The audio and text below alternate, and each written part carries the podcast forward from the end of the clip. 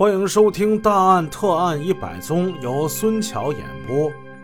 肖立功带着梁波、叶军第二次再勘现场，他们走进了六三二号房间。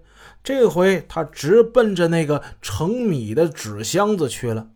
他向四周仔细观察一番，然后才用手去轻轻地掀起了盖子。雪白的大米装满了纸箱的三分之二，看上去得有二十来斤米吧。肖立功问二孩子：“你家大米原来就是这么多吗？”二孩子显然有些茫然。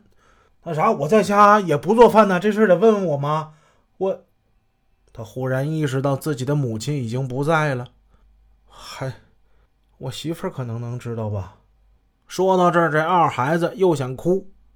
看见那些大米，头脑机敏的梁波、叶军很快意识到什么，交换了一下目光。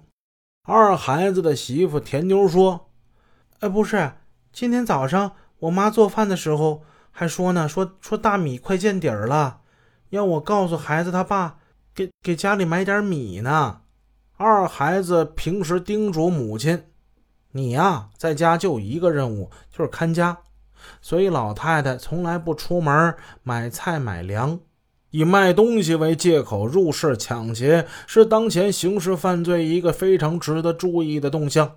那一时期刚刚开放粮食市场，大街小巷经常有吆喝卖大米的，犯罪分子就以卖大米作为掩护，引诱老太太开门，然后入室抢劫，这是很有可能的事儿啊。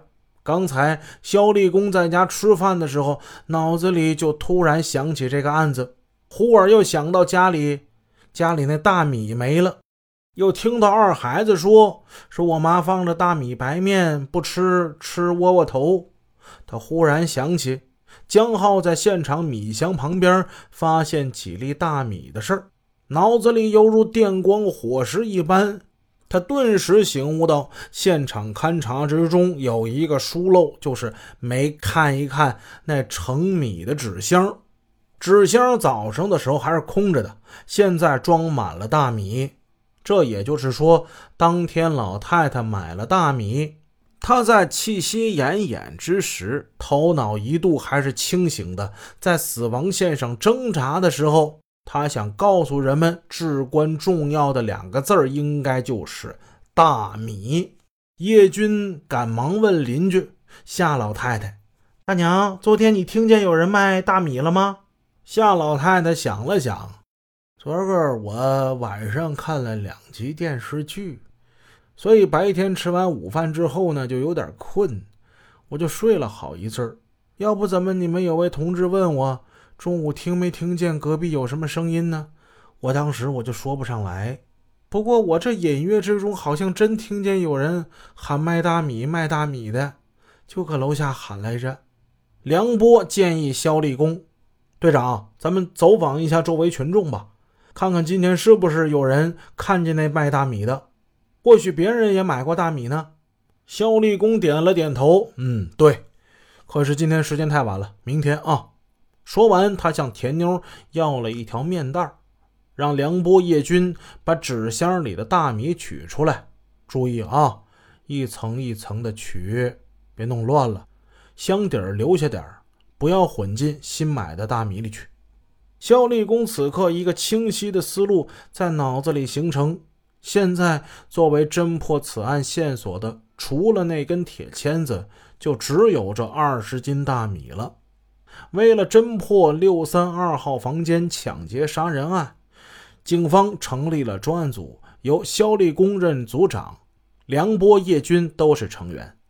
次日一早，他们三人和当地派出所民警、居委会干部分头行动，走访调查。傍晚，在派出所办公室，专案组的成员们碰了个头。梁波汇报。群众反映，九月十六日、十七日，也就是案发前的当天和前一天，都曾见过两个人推着一辆自行车在小区楼房的周围吆喝卖大米。但是发案之后，这俩人不见了。叶军的收获更大。叶军是个女同志，他以女性特有的细腻，查到了在案发当天从街上买了大米的两家住户。这两家买过大米的人回忆说，卖大米的一个身材较高，一个身材较矮，都是本地口音。他们推着的是两辆自行车，两辆车都比较旧，其中矮个骑的那一辆有保险杠。他们的大米装在一个口袋和一个帆布旅行袋之内，旅行袋上有大楼图案。两个人就像是本市郊区的农民。高个那位三十来岁，穿一件蓝色衣服，头顶戴个帽子。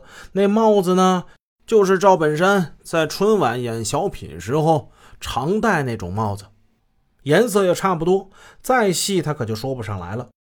肖立功微笑地称赞自己的左右手：“很好啊，你们的工作干得非常不错。我们下面的工作就是要让现场那二十斤大米说话。”梁波不解，呃，如何能让这大米说话呢？肖立功说：“你想啊，那两个卖大米的是本案的重大嫌疑人。现在各种情况表明，他们就是本市种植水稻的农民。他们是骑自行车来的，估计到达小区的路程应该不会超过一天。那我们就把范围给它缩小，我们把重点放在东陵区、苏家屯区。”还有于洪区这几个区，新城子太远，我们就不考虑了。